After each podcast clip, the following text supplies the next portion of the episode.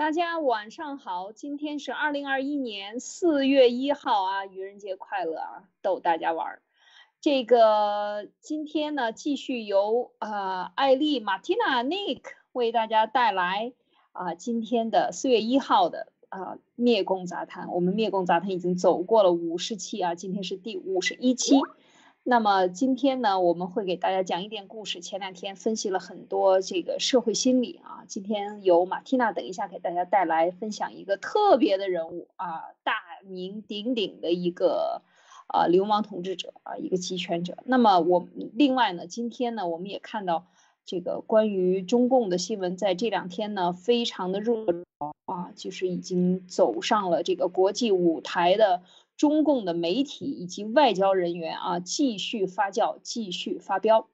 那么，我们也等一下给大家分析分析，到底这个呃中外媒体的思维对比，他们讲的是怎么一回事？另外呢，五五国外长啊要访华这个事情呢，也是被大大的炒作。那现在真的是可以讲世界的这个秩序了，进行现在是重新排列组合的这样的一个过程啊，各自都在忙各自的。好，那首先呢，先由呃马蒂娜给我们分享一下今天要讲的嚣张的问题。马蒂娜，有请。好的，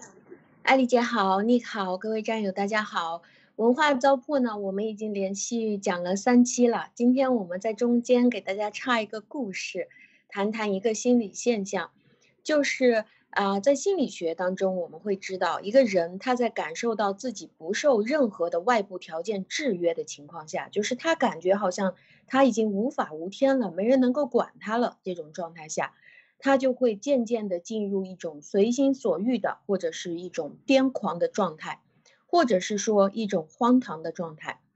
那我们在国内曾经看到过，在房地产爆发式增长的那几年里面。房地产公司啊，一个一个地产公司，它的管理水平一点都不重要，它的房子盖成什么样也不重要，户型好不好不重要，只要它的地块位置好，那还有它的关系到位就 OK 了。所以那个时候有很多的地产公司的大老板啊、董事长啊，嗯，我们曾经见到过这样的案例，就是说他长期的觉得自己是天子，就是神龙转世，好像是真命天子。所以呢，就随时都在想着，就觉得好像说他要登基了。那在这样他要登基的情况下，他的老婆孩子就忙着给他请心理医生来咨询。所以我们就会看到这样的一个案例。那今天我会给大家讲一讲关于卡扎菲他在下水道被收拾掉之前那种无法无天的嚣张狂妄的那种故事。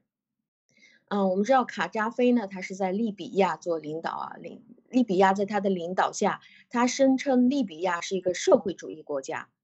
不过他的社会主义呢，不是马克思的那种社会主义，也不是列宁的那种社会主义，也不是毛泽东的那种社会主义，而是什么思想呢？他自己想出来的，叫做绿色主义。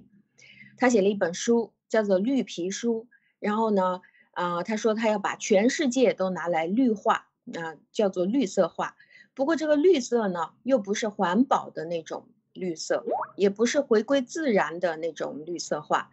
他声称他的国家是啊，每一个国家里面的领导人都要为人民服务，要成为人民的公仆。所以呢，他认为这个国家里面不能有官员存在，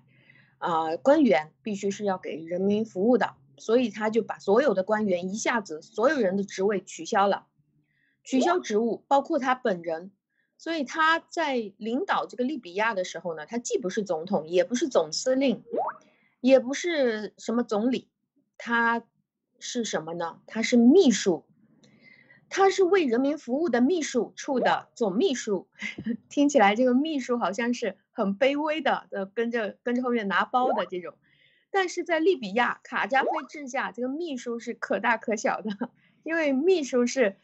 呃，在他的国家可以是前台接电话的秘书，也可以是卡扎菲这种大秘书，所以他当时就取消了外交部，因为这个外交部部长呢也不叫外交部部长了，就叫外交部秘书。这个秘书，呃，外交部秘书呢又是另外一个秘书了，所以在他在政治上搞的是一种形式主义，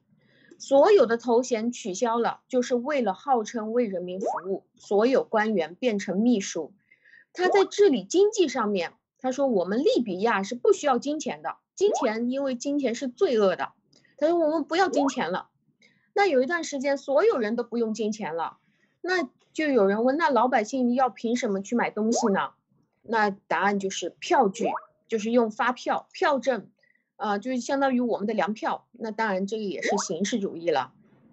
他在军事上他怎么搞呢？他说我们，他说这个世界的军队是拿来镇压老百姓的暴力机关，所以他决定啊，我们利比亚军队取消了，不要军队。但是那个期间，当你去查看利比亚，你可以发现到处都是军人。卡扎菲说，我们这个不叫军队，我们这个叫做民兵。所以利比亚是号称社会主义国家，没有官员，只有秘书；没有钞票，只有凭票供应的票证；没有军队，只有民兵。卡扎菲他自己的《绿色主义》这本书呢，呃，也是拿来大量的印刷，全世界到处派送的啊。这个是我们的书，特别好。那派人在社会主义国家到处摘。我今天就搜到了一本这个绿皮书，啊，我也给大家放在 PPT 上面了。这个是中文版的绿皮书，说明他当时也送了很多。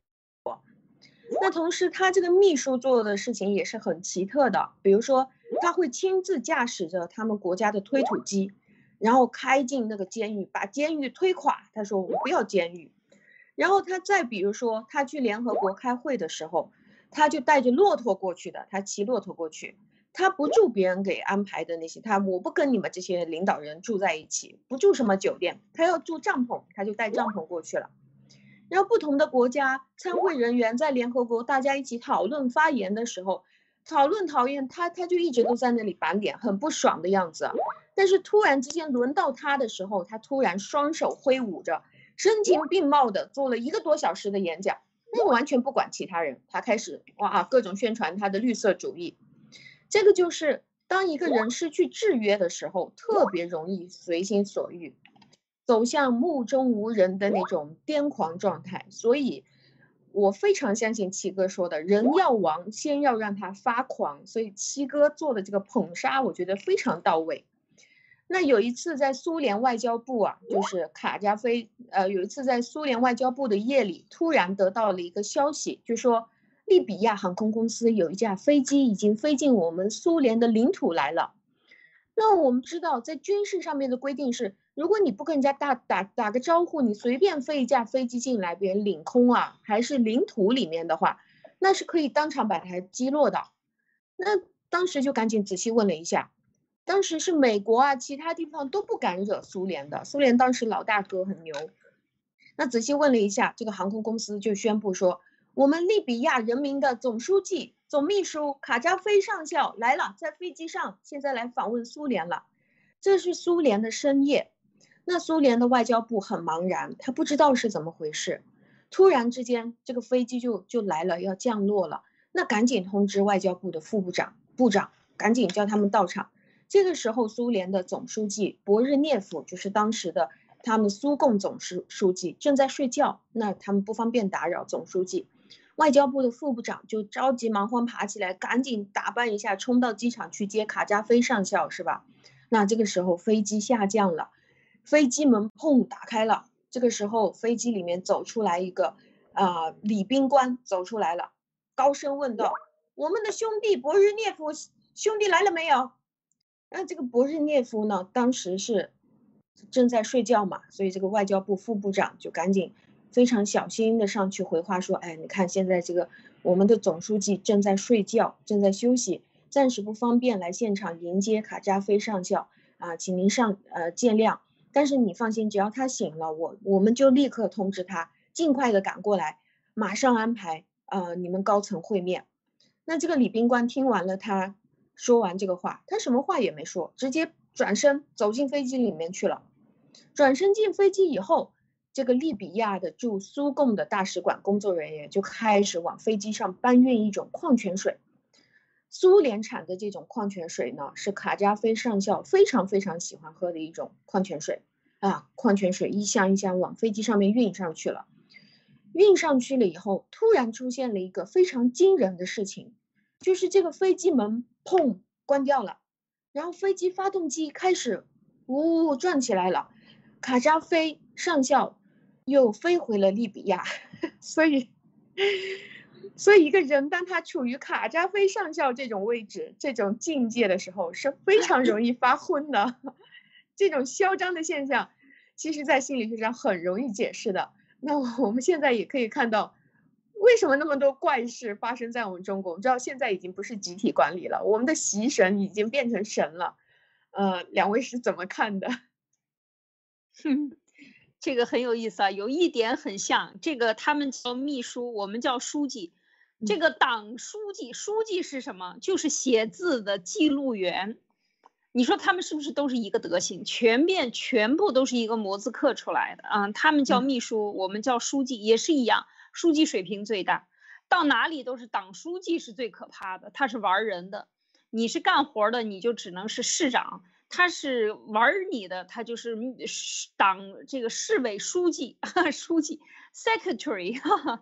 其实这个其实很可笑的啊，这个，呃，这个书记其实这个封这个官儿，我我一很长很长时间过去，我在这个中共的这个政治的体系里就看不懂，为什么要用叫书记？他为什么不说这个党的是什么？就是因为你跟刚才马蒂娜讲的，他要把它撇清，他只是一个书记，但是这个书记可是了不得，他简直就是借着书记之名行的是君王之事啊。这个卡扎菲也确实很好玩，他当年八八零年、八二年访呃访华的时候，好像就这一次访华吧。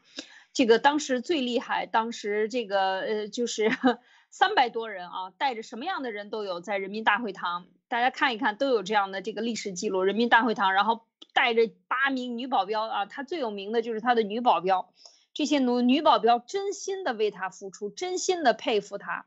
然后，当然这些女保镖也是他的性奴隶了。当然可以讲，这个当时在人民大会堂，呃，要宴请他的时候，突然他就说，这个女保镖其中一个女保镖要过生日，哇，给这个大厨子累得晕过去了，给他做了一桌好菜，然后突然提个要求。然后当时到访的时候，在北京机场要接待，也是没有等不来卡扎菲的飞机，突然发现在西南啊，他的飞机是在新疆乌鲁木齐加油。加完油的时候没到北京，突然在西南这个这个某省啊发现了三架飞机，原来他跑到那边去了，也是一样，就是这种人的这种嚣张啊，我觉得用嚣张这个词来形容特别的正确。其实现在习神也是这样的一个状态，你看的那个，呃，是这样的，就是说，呃，其实一个人他到了某种位置，或者说。呃，处在某一种环境中啊，他这个可以，呃，所有的事情按他的意愿来操纵的时候，他整个人的状态其实是会处于一个癫狂的状态的。这个可能不只是嚣张，这个是一种癫狂更高一层境界了啊。就是有一个有一个著名的一个实验，好像是叫斯坦福大学，呃，好像是叫斯坦福大学监狱实验啊，斯坦福监狱实验。后来这个实验还被拍成了电影，讲的是什么呢？就讲的就是说，都是一群普通人，一群普通人呢之后呢，随把他们拉到一起做实验，然后随机把他们分成两种角色，一个是囚犯，一个是这种呃狱警。那本来呃实验之前都是普普通通的，都能这个有说有笑的普通人，一旦给他们贴上这个角色，贴上这个标签之后，他们都自己自然而然的。随着实验的时间往前走，他们就，呃，自己就进入了这样的一个角色，就犯人就真的就变成了那种犯人的角色，然后那个狱警就真的变成了就无法无天，你们什么都得听我的，然后发号施令，最后就出现了这种呃流血事件，就这个是这个是一个非常有名的实验，拍成了一部电影，还是这个奥斯卡影帝演的那个布洛迪，我建议大家可以去看一下。他就告诉我们，就是说，一个人当他被人为的赋予某种权利，或者说在某一个位置的时候，当他实行这个他手里的这种权利，然后，呃，没有任何人可以这个反抗他，没有任何人可以阻止他的时候，他几乎就是变成了一个癫狂的状态，就是他就会无这个这个这种这种控制的欲望是，呃，就像一个无底洞一样，就无法满足他，然后他会在这个这条路上越走越远。就我觉得刚才讲的那个卡扎菲那个很有意思，这奇闻异事啊，感觉就不是个正常人，感觉就不是一个正常人，就像我们现在的习神一样。你觉得他现在做的事情有符合逻辑吗？啊，哪一件事情不是最后是笑掉大牙，对吧？哪一件事情就只不过现在全世界要么就是你不装作不懂，装作就是还没醒来，要么就是你害怕，基本上都处在这种一种状态。但是实际上，但凡有一个人站出来戳破了他，就像那个皇帝的新装的小朋友说他身上根本没穿衣服啊，到那个时候。那就是排山倒海的，大家都慢慢都醒来之后，就发现这个他他他就是个二叉，我，所以我觉得现在这个这个我们的习神就是这样的一个状态，而现在我们大多数人最可悲的就是说，啊，都处在一个这个，就是在这种这种被这个被蒙蔽了吧，我可以这样说，嗯，还有的就是因为利益，那因为利益也是一种蒙蔽嘛，另一种形式的蒙蔽，那他选择不看见，或者他选择沉默，对吧？除了爆料革命，嗯，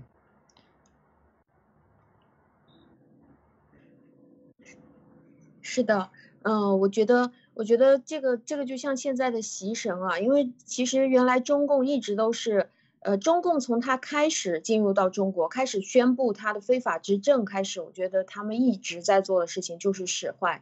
就是不停的杀人，不停的抢东西，不停的捣乱，在这个国家。但是原来呢是好几个家族在相互制约，他们在内斗中不断的去相互整对方、制约对方，所以这个看起来表面好像就更加像完美犯罪一样，就是或者是更装的更像一点样子，更加隐晦一些。但是当这个习神真正他有这种感觉了，就是他本来是被扶起来的一个牵线木偶嘛，但是当他真正自己开始感觉到，就是说，哎，我好像真的是皇帝啊，好像真的没有人能管我了。那他就真的都把他的这些手段玩到明面上来了。对，别人计划了多少年的这个这个邪恶计划，他一下子拿到拿来打明牌，所以就这个就全世界都看到了。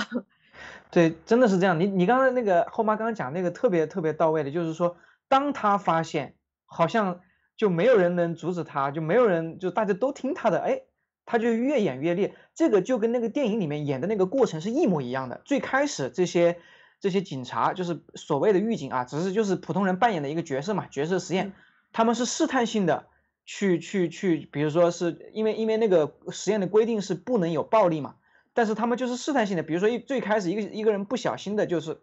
打了他一下，哎，发现没有问题啊，发现这个实验也没有终止啊，就是说他们还是能拿到那个工资啊，就是那个钱啊，然后他们不断的往前推进，不断往前，最后就变成了他们把那些犯人，就是所谓的犯人啊，实际上都是普通人嘛。拿过来虐待，然后这个用用水刑，甚至让他们喝尿还是干嘛，乱七八糟这种很多是很恐怖的，最后就把整个人的那个内心的黑暗全部暴露出来。结果突然最后实验结束了，因为因为产生了这两两派的这种厮杀，最后实在是那个犯人忍不住了嘛，因为我们就是普通人嘛，我们做个实验，你们何必这么认真呢，是吧？还干出这么恐怖的事情来。最后实验终止之后，他们都不愿意离开，就是那个狱警啊，哎，怎么了？怎么就结束了？哎，我不再是狱警了吗？这这像不像那个，这个当时这个国内这个封锁的时候，那些 戴红袖章的人突然说不戒严了，不封锁了，哎，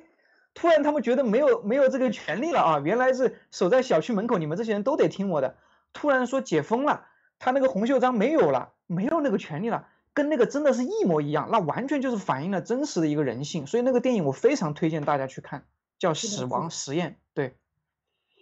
我也看过这个心理学上的实验，就是就是这样，就一个女孩丢在那个地方，然后就开始拍摄，说你们你们想对她做什么都可以，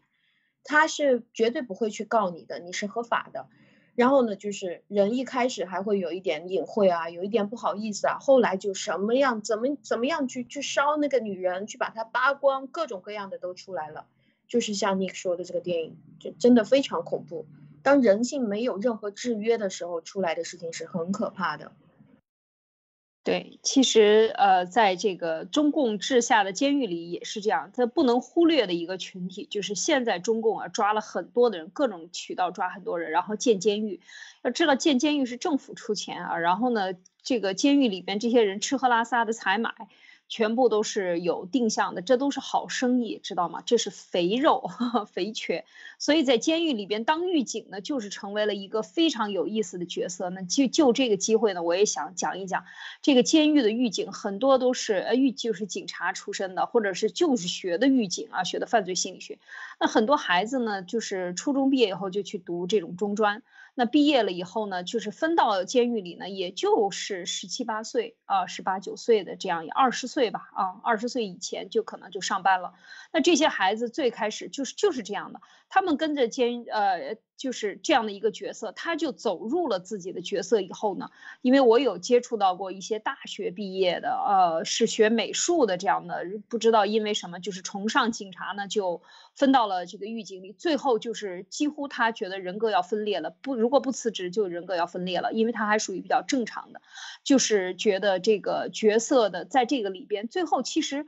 我他们会被呃这些犯人教他各种第一呢，他是他有很大的权利啊，他可以就是呃所有的中国监狱里要知道中国的监狱里在都是五十年代这个这一套的这个狱法啊，就是三人行走走直线，然后不许回头，成为小组，人人监督，互相报告。呃，总之他就是利用这一套互相不信任来管理监狱，这是非常可怕的。要知道，中国有将近两千万人，一千多万人的这样的一个监狱群体啊，就是被关押犯。那么狱警也是很大的一个群体，然后他就用这个来管理，然后他就进入了这个角色，他的生活中也是这样的。所以我我曾经看就是这个。比较深入的做过一些这样的朋友的这个咨询呢调查以后呢，我觉得这个整个的监狱系统里可以讲最先毁掉的就是分到监狱的这批狱警孩子们，然后他们就学会了所有的这种尔虞我诈、人人互相欺骗，啊，就是从这些老道的犯人里边，有的时候是监狱逼迫的这些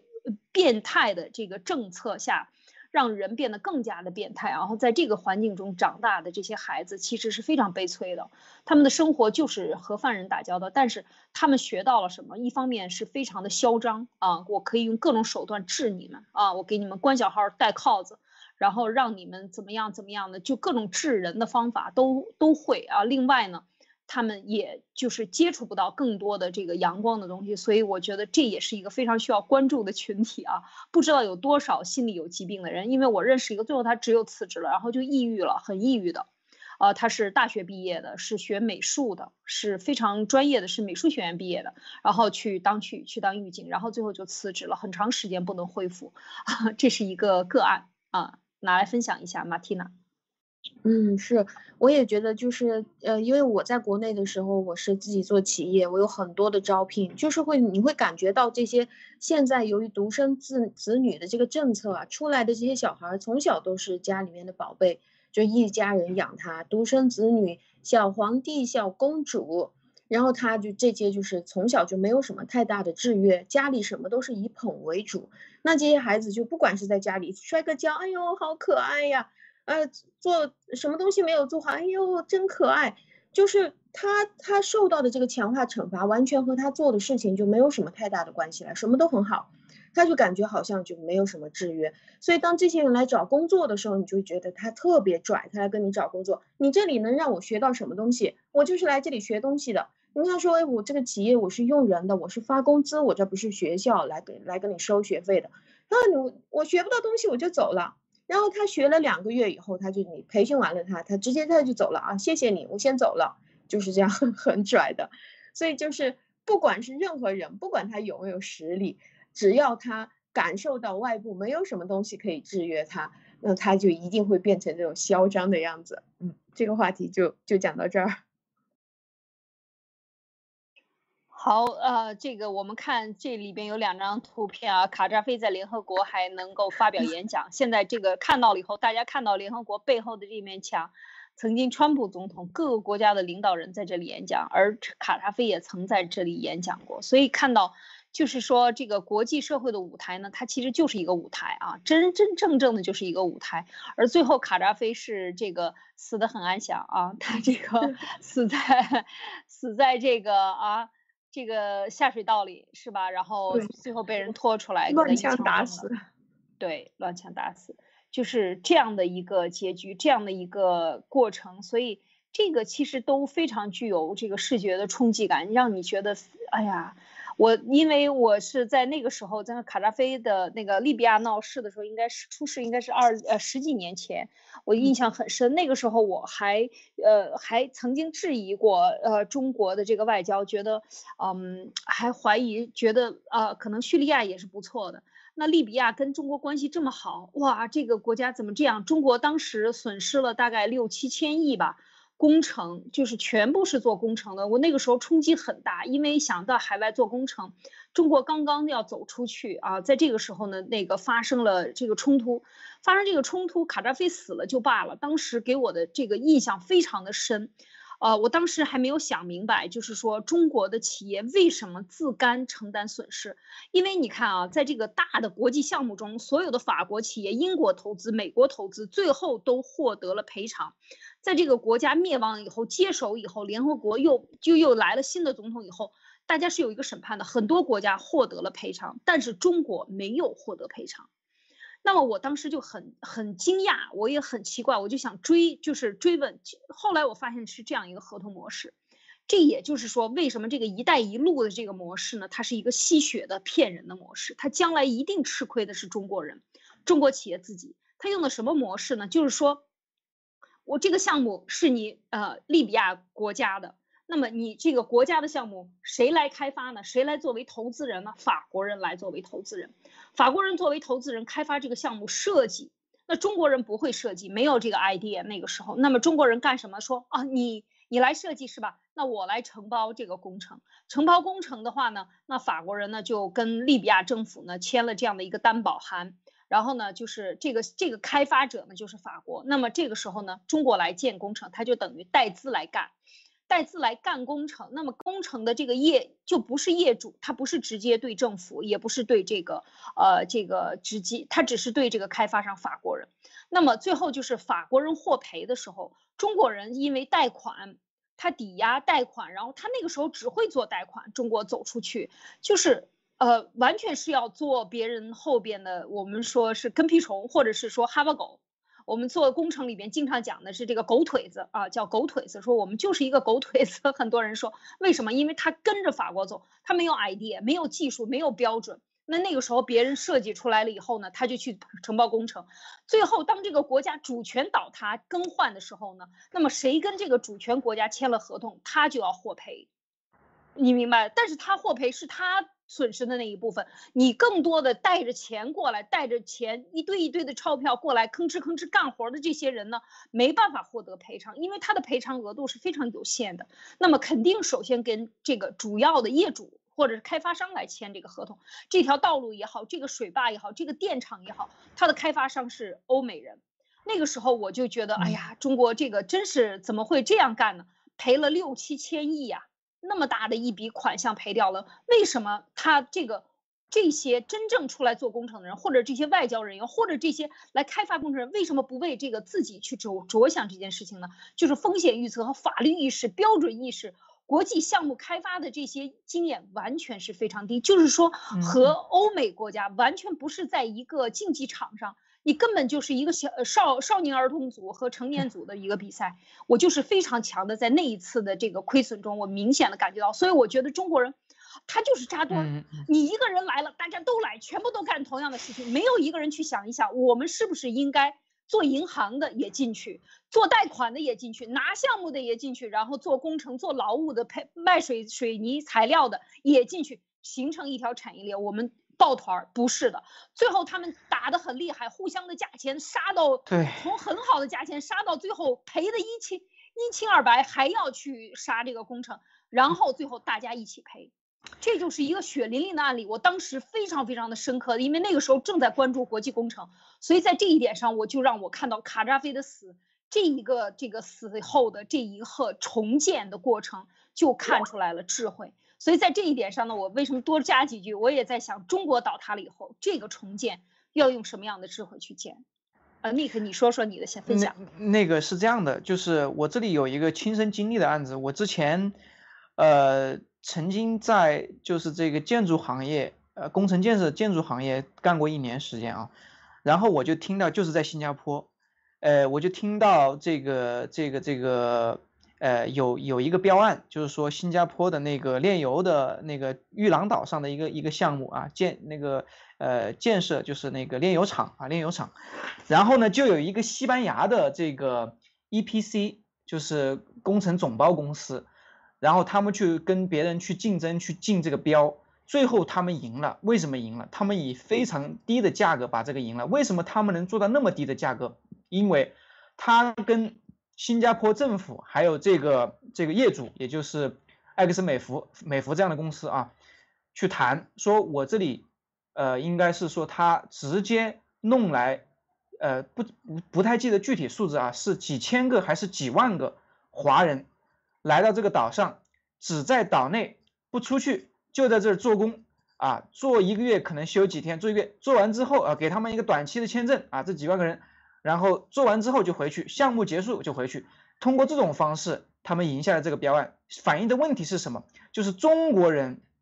的这个劳动力的廉价已经廉价到这种程度了。就是一个西班牙的总包工程师，他能想到为了拿这个标案，他可以从中国大陆进口几万个这个 worker 啊，就是拿那个工人签证过来，临时签证。在玉郎岛上去做这样的一个一个一个工程项目，最后以比别人低很多的价格来，什么问什么意思呢？就是说刚才艾丽姐讲的那个问题，我就我就就想起了这个案子，就非常深有体会。就是说法国人，你像像这些国家，美国也好，他们都是玩的这种真正的就是国际化的，叫 international business，就是国际商务。他跟你玩的是合同、风险、条款、这个谈判、控制什么什么东西，他都是。平等的跟那个业主在那里坐在那里谈每一条怎么搞，他的风险控制怎么控制，他需要的材料从哪里来，他需要的这种这种 labor work 从哪个公司来，对吧？他可以作为一个总包公司，他可以去发包。但是中国在这个国际社会玩的这种这种项目，这种工程建设项目，他只能扮演一个什么角色？他只能扮演一个廉价劳动力的输出角色。所以这就是为什么刚才艾丽姐讲的那个，我我的理解是这样，我不知道真实情况是不是我分析我的理解那样，就是说。他只能带着这一批人马 过来拿一个项目做，做了之后能挣点钱就是那点钱，就这个意思。他根本想不到在这个里面有这种金融的这种呃贷款，或者说是金融的这种服务，还有这种呃这个这个风险的控制等等等等，他根本就没有，连连图纸都只能是抄按照别人的，根据别人拿了这个图纸之后他去他去做，连这种这种建建筑工程的这些这种。专业的技术服务都很可能跟不上，有是有，但是我知道是肯定是跟不上，是这种感觉。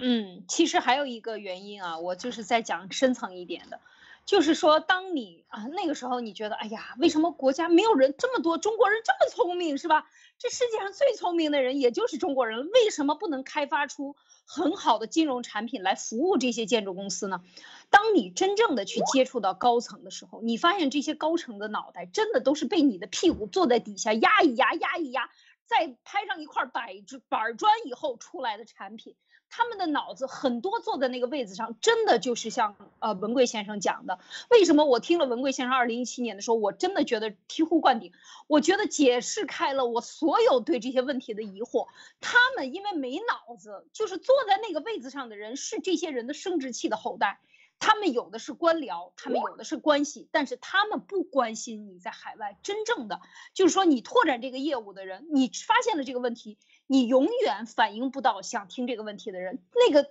过坐在这儿管这个问题的人，跟你永远是天上地下各自走各自路的，不在一个频道上说话的人，而且他也听不懂你说的，他会有各种各样的理由啊。我们是国有企业，国有企业要先说保证国家的利益，狗屁国家利益，国家利益是老百姓一个人一个人在外边挣外汇给你挣回来的，是不是？就是说所有的这一切。都非常的变态，就是整个国家，当你接触到这些真正坐在那个官位上人的时候，真正说有脑子的人真的不多。说实在的，我刚才说的这个，就是被你的屁股坐在地上，Nick，你的屁股坐在地上，然后再拍上两板砖，然后压瘪了拎出来，就是这样的一个智力水平。你想一想，他能够呃设计出好的真正的为，就是几千亿的损失，就让他付之东流了。啊，就就这么干了，然后也没有人去追责。哎，这外交部一天到晚的像王毅一天到晚吹牛逼，在外边天天胳膊肘外交一个一个道张扬的跟个狗一样。那他为什么不能把精力去真正的去搞一搞民生，看一看国外这些工程这些工程公司还真正遇到的问题是什么？你给人家解决解，你把这个问题解决了，把套路解决了，你把贷款问题解决，贷款问题一解决，一堆的公司就会冲上去去做业主了，是吧？设计师不缺呀，缺的是银行的支持。他为什么不支持你？因为他只支持国企。为什么国企不做？因为国企的老大没脑子，就这么简单。所以真出来做的最后都赔了，大家都赔。哎呦天呐！我当时看到那么多国旗，大家在开会啊，中东那边那个负责的，中东北非负责的这些这个大使是在中东，正好我在那那边那个时候，就听他讲这个经验。我听完他讲经验，我跟你讲，我就想放两个屁，然后走人。我就是这种感觉。我觉得，我的天呐，你就解决了，这样就解决了。说啊，我们要注意安全，我们要注意国家形象。发现这个问题，发现这个问题就是问句号了吗？他没有人去真正关心你这个问题的点，所以。这个我这个印象非常深，就是说在卡扎菲这件事情上引发的一个一串金融血案，马蒂娜。哇，所以中国人在当时的角色，在这个海外其实就是民工啊，包身工，然后没有任何的，没有任何的一点资格可以去跟着他们其他国家的人去谈。然后中共本来就是这种欺软怕硬的，因为他本来就。就就脊梁硬不起来，他就是来这里抢的呀，他就是土匪。然后在中国国内也是这样，不懂行的管懂行的，在哪个地方都是这样，而且一层一层选拔下来，下属都一定是拍马屁的，比自己傻的，而且要确认你真的比我傻吗？啊，你真的比我傻，好，那你把你的把柄露出来给我，嗯，然后然后才愿意让你当我下属。所以这个这个是真的，真的只有把他推垮，没有其他办法。没错，其实我再追加一条，这个就当时我这个印象很深，就是在中东非洲，为什么这个中国要跟他做卡扎菲做生意，要跟他做好朋友，也是从卡扎菲的死，其实是我第一次开始的这个。疯狂的反思啊！我觉得太可怕了。我们中国怎么会跟卡扎菲这样的国家，会跟利比亚这样的国家做这么友好，天天去宣传他？我觉得疯了吧！这个国家的宣传机器怎么会跟这样的一个流氓独裁者做好友好关系？但因为当时的这个媒体上宣传完全是另外一套，在中国境内的媒体，那个时候还没有文贵先生是吧？但那个时候我还就是。还对外交或者对这个呃这个宣传机构呢，当时还存有一丝幻想，觉得啊不都是真的，可能确实是因为国际上在排挤你。后来就发现，你不出国，你真的是永远看不到真相啊！只有听这个翻墙，当时也。也也好像对 YouTube 还没有开始进行特别严格的管制，但那个时候，接下来叙利亚就开始更一叙利亚一打击的时候就更严格的管制，那完全就是我看到就是资源国家和独裁者和这个伊拉克站在一起，是吧？和叙利亚。和卡扎菲站在一起，和古巴站在一起，就是只要是流氓就和中共站在一起，这只能让人非常怀疑自己的智商。因为中国人很多那个时候出国做生意，还是国际上还是非常认可中国人，非常尊重中国人的，特别是在早期啊，八十年代、九十年代是很尊重中国人的，还这个这个一意识是这个是是这个呃这个还还在那里，就是整个的这个风向还在那，中国人到哪里很受尊重，但是就是让我感觉到这个被。利用和当我看到中国政府的这些官员出去做生意的无能啊，特别是大的企业啊，这个呃卡扎菲当时到了八二年、八三年到了中国以后要买武器嘛，然后呢就进了武器弹药库，当时是有这个国防科工委的领导跟着，呃当据当时讲啊笑话传言说说当时卡扎菲非常的嚣张，就指着这个武器库里边的东西啊，这个给我来多少个。那个轰炸机给我来多少个？这个坦克给我来多少个？坦克他买了很多坦克那一次，买了很多的这个武器回去，这是一点。另外呢，就是真正的出去民生，为了民生做呢，我们看到我这个是亲自接触过，之前还跟尼克讲过，就是说你看像太阳能板，太阳能它是非常的环保，在西方，但是事实上卖出去的太阳能板被这些中间商加了价，中整个的中国的太阳能板的生产企业当时非。常疯狂的发展的时候，都是卖到了中东啊、非洲、欧洲。但是加工一个太阳能片啊，一个太阳能片加工起来只挣一美元啊，就是大量的劳动力污染、河水的污染啊，而且是有毒的。这个刷这个太阳能板的，就跟刷那个苹果手机一样，它是有毒的。那么这种污染是没有人知道的。每一次这些国有企业出去卖的时候，因为我经历过，我跟他们一起出去过，就是他们的原则就是我不挣钱。我只要拿下来有业绩，走个流水就可以了。我当时非常不能理解，我说这就是中国形象吗？难道你这么大的一个国有企业，这么堂堂有名的一个国有企业，说出来都吓死人呢？你就真的不挣钱吗？就真的不挣钱。一个太阳能板挣一美金，那些工程师跟我聊的时候，我真的不可思议。当我看到合同价是中国这些企业大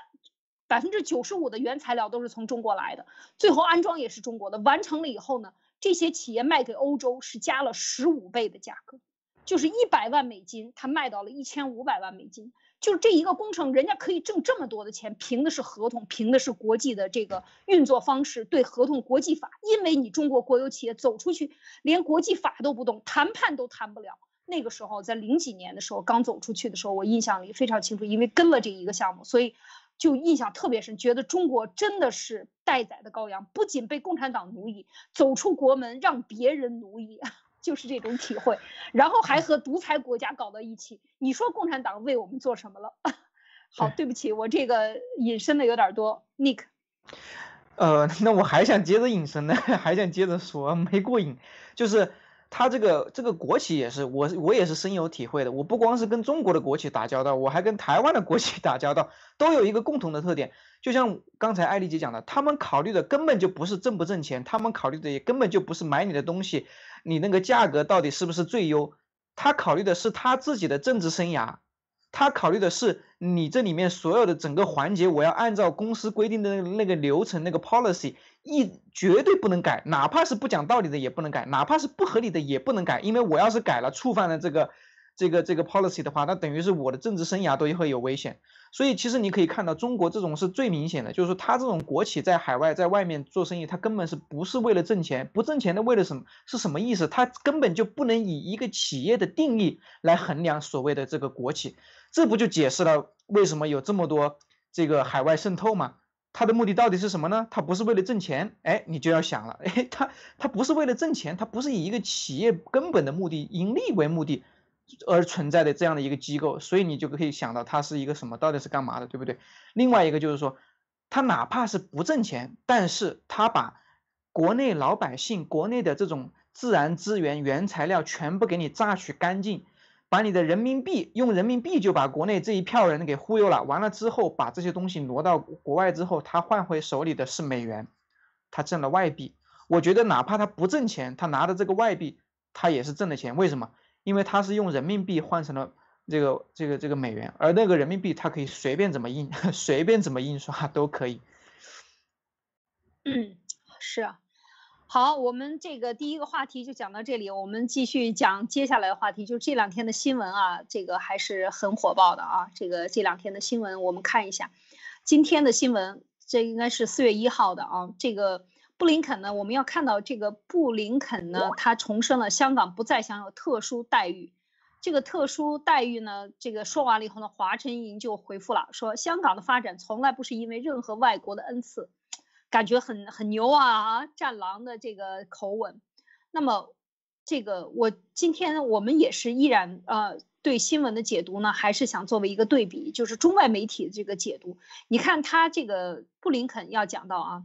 他对香港呢是，特别是从八二年、八四年，呃，签了这个中英联合声明以后呢，他的这呃这个政策就是对香港有了新政策。因为他签中英联合声明之前是归英国管的，所以他是遵守英国法律，美英之间的法律。那么他所有的一切对英国的法律都对香港适用，就没有签任何的东西啊，因为美英是呃战略盟友。那么当呃香港和呃，这个中国和北京，邓小平当时和这个撒切尔夫人签了中英联合声明以后呢，就等于托管，呃，交接了一个日期，就是一九九七年。那么这个时候呢，呃，香港就开始印港币啊，开始有了港币，开始有了这个呃，这个美国呢就给他做了一个定义，就是给了他什么政策呢？这个政策就是我们现在看一看，就是他的两大政策，一个是特别的这个自，就是说享有的。呃，这个九七年之后享有的自治贸易啊，就是所谓自贸。香港可以讲，它是从建成以来，后来就是特别英国女王给它特别定义的，就是它是一个自贸，它不仅仅单是这单单是一个港岛，它是超越了整个香港地区三块岛啊，港岛啊、九龙还有新界，整个这一片区域全部都是自贸区。你想一想，他就生活在自贸区里，这是在世界上很少见的这么大的一个自贸区。原来讲过，应该是世界最大的自贸区。那么这个自贸区就是在这里边没有，就是可以自由贸易，自由贸易就是免税嘛，就是免去所有的所得税。然后你香港本土注册的公司，你只交呃这个呃利得税。那么就这样的一个，然后除了利得税，没有任何税种啊，当然个人有所得税了。呃，就是这样的一个东西，非常低的税率。那么这是第一个，第二个特别待遇就是金融特别待遇。我们看这一次整个的美国的从啊香港这个美国股市，中国中国中概股企业从美国股市退市，基本上所有的都是在香港进行了审计包装。然后呢，或者是本来是在上海上市，或者是深圳上市，然后呢，在香港进行包装以后，或者在上香港上市，然后再在美国上市，它是这样的一个跳级的动作，它一定要在香港有一个这样的审计的包装认可，那么你的金融特别待遇呢就没有了，那么你的股市和香这个美国股市的这样的一个交互的联动就没有了。这是非常非常可怕的，因为这个二十四小时呃全球股市运作不停息，就是因为有了香港、才纽纽约还有伦敦啊纽伦港这样的一个东西，所以这两个撤掉了，可以讲就是对香港的打击已经是致命的，一条命已经是九九分呃魂都没了啊。那么这个时候，华春莹说啊，这个香港啊不是恩赐的，我的天，不是恩赐的。所以我们想说，这个他说的恩赐是什么意思？我不知道他是什么样的一个逻辑。我想请问一下马蒂娜，他这样的说法，这是一个什么逻辑？你看看他今天说，他说对香港事务说三道四，对中国中央政府、香港政府无端指责，严重干涉中国内政啊。那么香港这件事情，他是他取消的是美国对香港的认可，那为什么华春莹说这是内政呢？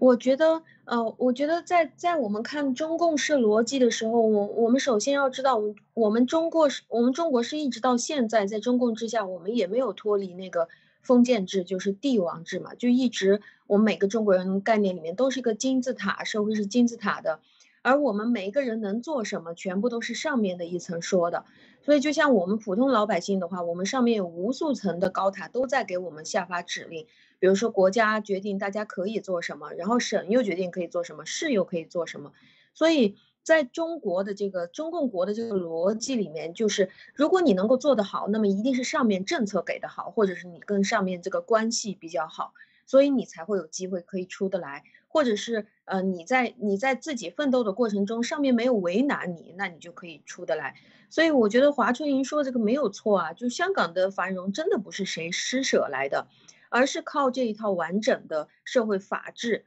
呃，英系的海洋法系在在香港，而且呢，它是世界上最大的自贸区，它是以就像所有人住在免税店里一样，它是免税的。然后香港的护照，还有香港很多人都有两本护照嘛，它可以飞到，可以自由的飞到其他的各个国家，这个让香港人也非常容易去跟着世界其他地方的人一起去交流。不管是做企业啊，什么外国企业也可以非常轻松的来到香港这边发展，成立分公司。所以我觉得这个是完全是一套好的制度和完善的法治，让这个地方繁荣成这个样子的。就的确不是谁施舍来的，就是靠法治，靠好的体系。呃，但是现在问题是，呃，华春莹没有说的东西就是。现在就是因为香港的这套东西被剥夺了呀，被中共剥夺了，所以其他人就不跟香港玩了，就是这个原因啊。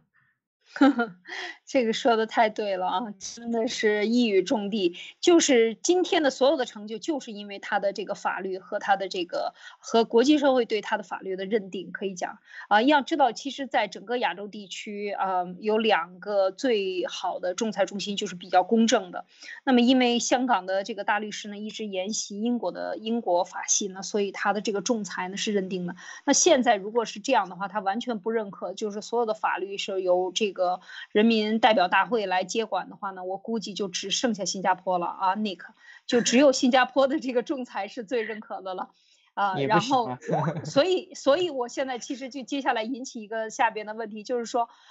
以后跟中国人，以后跟中国做合同，任何人跟中国做合同，他都可以随时撕毁。那这个时候如果没有香港的仲裁的背书。大家知道，在做合同、国际合同里，仲裁是非常重要的一个条款。非常非常重要的一个条款，在哪里仲裁啊？没有仲裁，对，仲裁地点是哪个法庭都要写出来的。所以就是说，如果没有了这个仲裁，那接下来那谁敢跟中国做合同？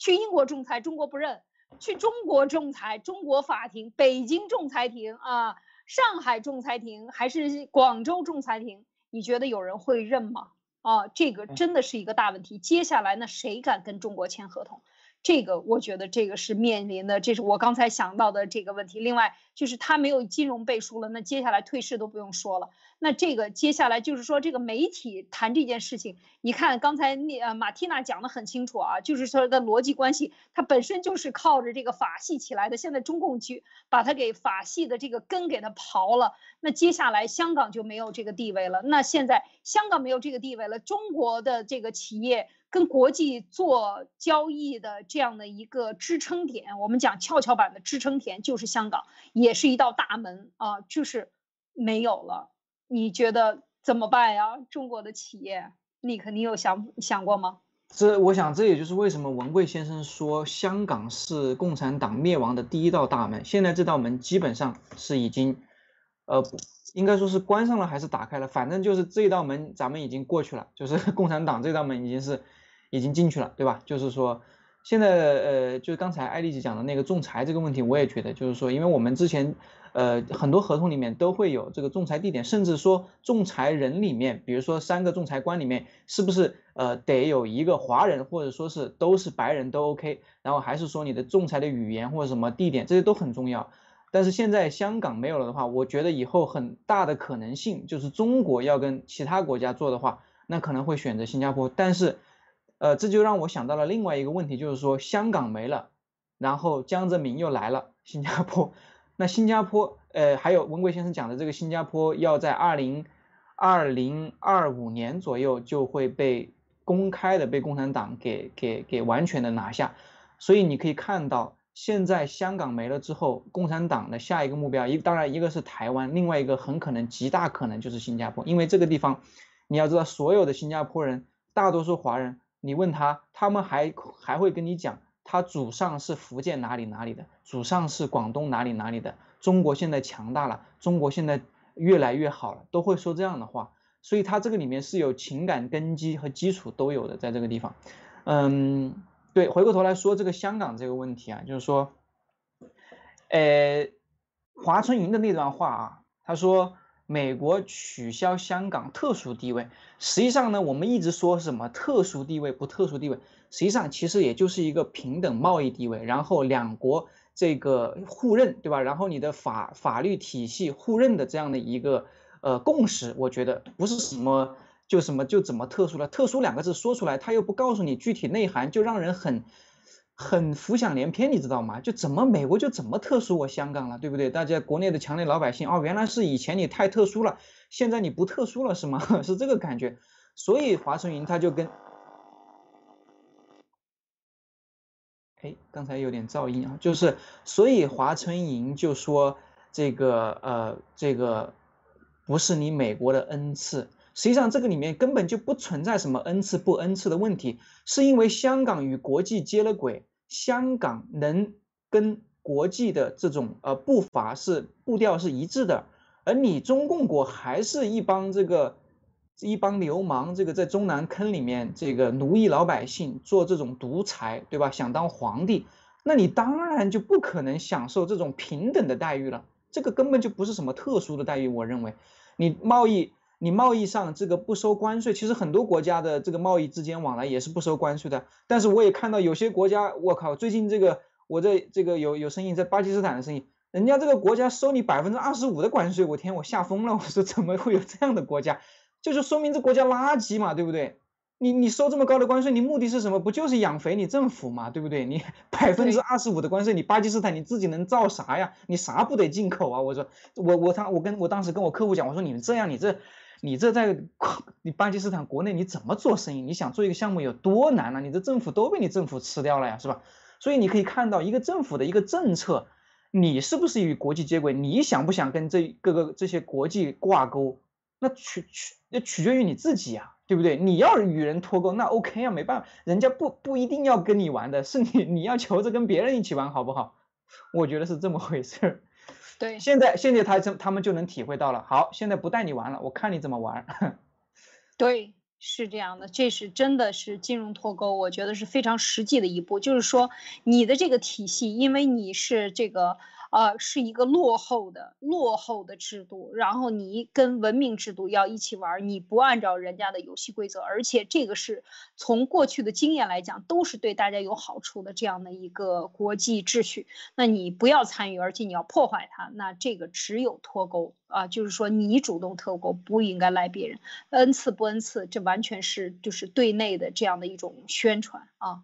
呃，就像马蒂娜刚才讲的，它是靠的这个法律的基础非常坚实的这个英系体系法律培养起来的这样的一枝独花，跟你共产党也没有任何关系关系。换一句讲，如果讲真的讲起渊源来，这个香港其实是喂养大了中共啊，中共的第一笔钱财和最早的这些金子。啊，能掘到的第一桶金，除了抢了这些上海的这些大资本家以外，啊，国内的大资本家以外，他还有一个就是在这个国共会战的时候，在一九四几年，当时是派到香港去做生意的，也也是周恩来就是。华润集团啊，华润集团也是在香港发家的，就是靠着香港的这个政策来回倒东西啊，来回倒东西，靠着香港能够拿到美国货，拿到国际货，来把这些东西倒到国内，就是靠这个来发的家。所以共产党说什么还敢把香港这样去弄？说实在的，这个真的是应该让国际社会看清楚，睁开眼啊。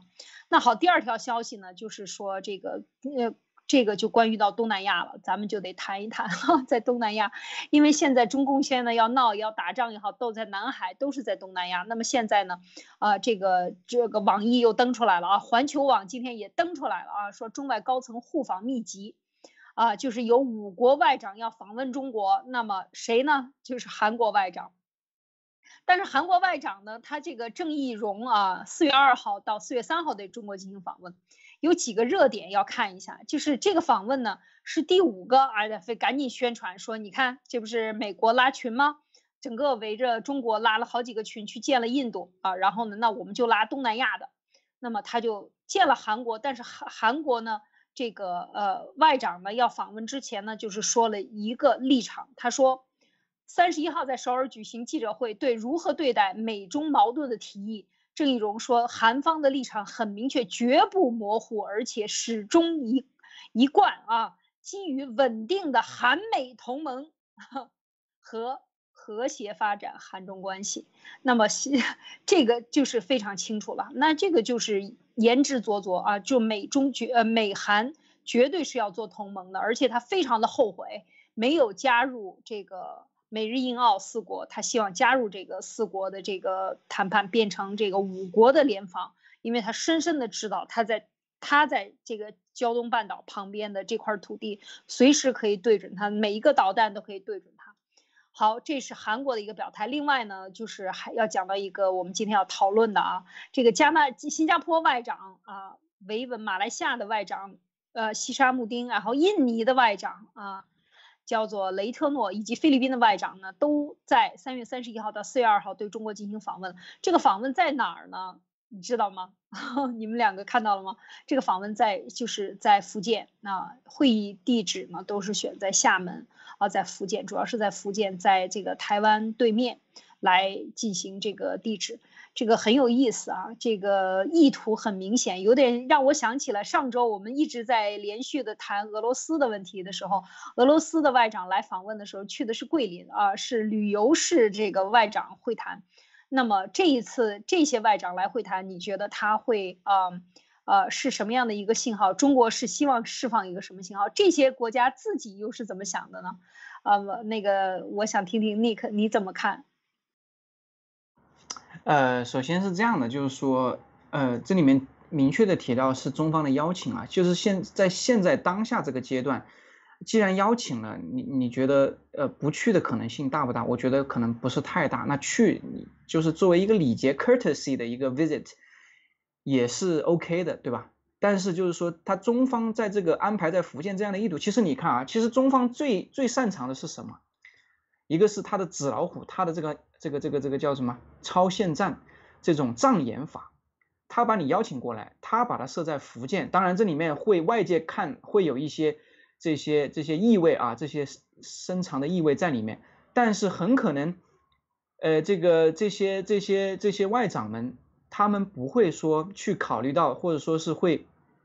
去因为说你在福建，所以我们就不去了，可能只是谈一些我们不知道谈什么啊，那但是他肯定不会跟他们谈说我要打台湾了，对不对？但是最后。呈现出来的信息就感觉好像是说，哎，他想向向外界 释放，是不是像释放这样一个信息，就是说，哎，这个好像是我们在福建谈啊谈，不管我谈的是什么，但是所有的这些外长都来了，你们就给他们一种暗示，就是说，这个这些东南亚的这些国家没有明确反对，哈，没有明确反对。他永远就是这样，就像他之前跟美国是一样的嘛。只要美国不做声，就好像其他世界国家就觉得美国是默认了一样。你明白我意思吗？就是说，他想制造这种假象，就好像这些国家是站在中共这边一样的。但实际上肯定不是这么回事儿。好，那从另外一方面讲，这些国家啊，这些国家，尤其是像新加坡，他没有办法的。他新加坡本身就很怂的，我我看了这过去这几年来，我看新加坡真的太怂了，他没办法。后来七哥也说过，他是没有办法，因为他毕竟这个呃小嘛，实力弱嘛，他美国也不能得罪，他中国他也不敢得罪，他只能在夹缝中求生存。所以说外这个王毅邀请的话，他们去可能也就当做一个 courtesy visit 去了，但是这里面不好就不好在。它向外界呈现出来的这样一一个一个信息和一这样的一个画面和效果，就感觉好像你是不是跟中共站到一起去针对台湾这个事情，你是不是以后就不做声了？是不是？但是他即使他保持沉默，即使他既不承既不同意也不反对，只要他保持沉默，中共的效果就达到了，因为你曾经去过福建，你曾经跟我们一起在福建开过会，中共要的是这个，我的感觉是这样。呃，另外关于这个台韩国这个，我我刚刚也想多说一句啊，因为我也有韩国的客户，韩国我经常去，啊，因为那边之前的生意做得比较好。当时有一个萨德这个导弹的这个事件，我的客户就满脸疑惑的问我，哎，你怎么回事？你中国这个怎么这么强硬啊？我的萨德不是我。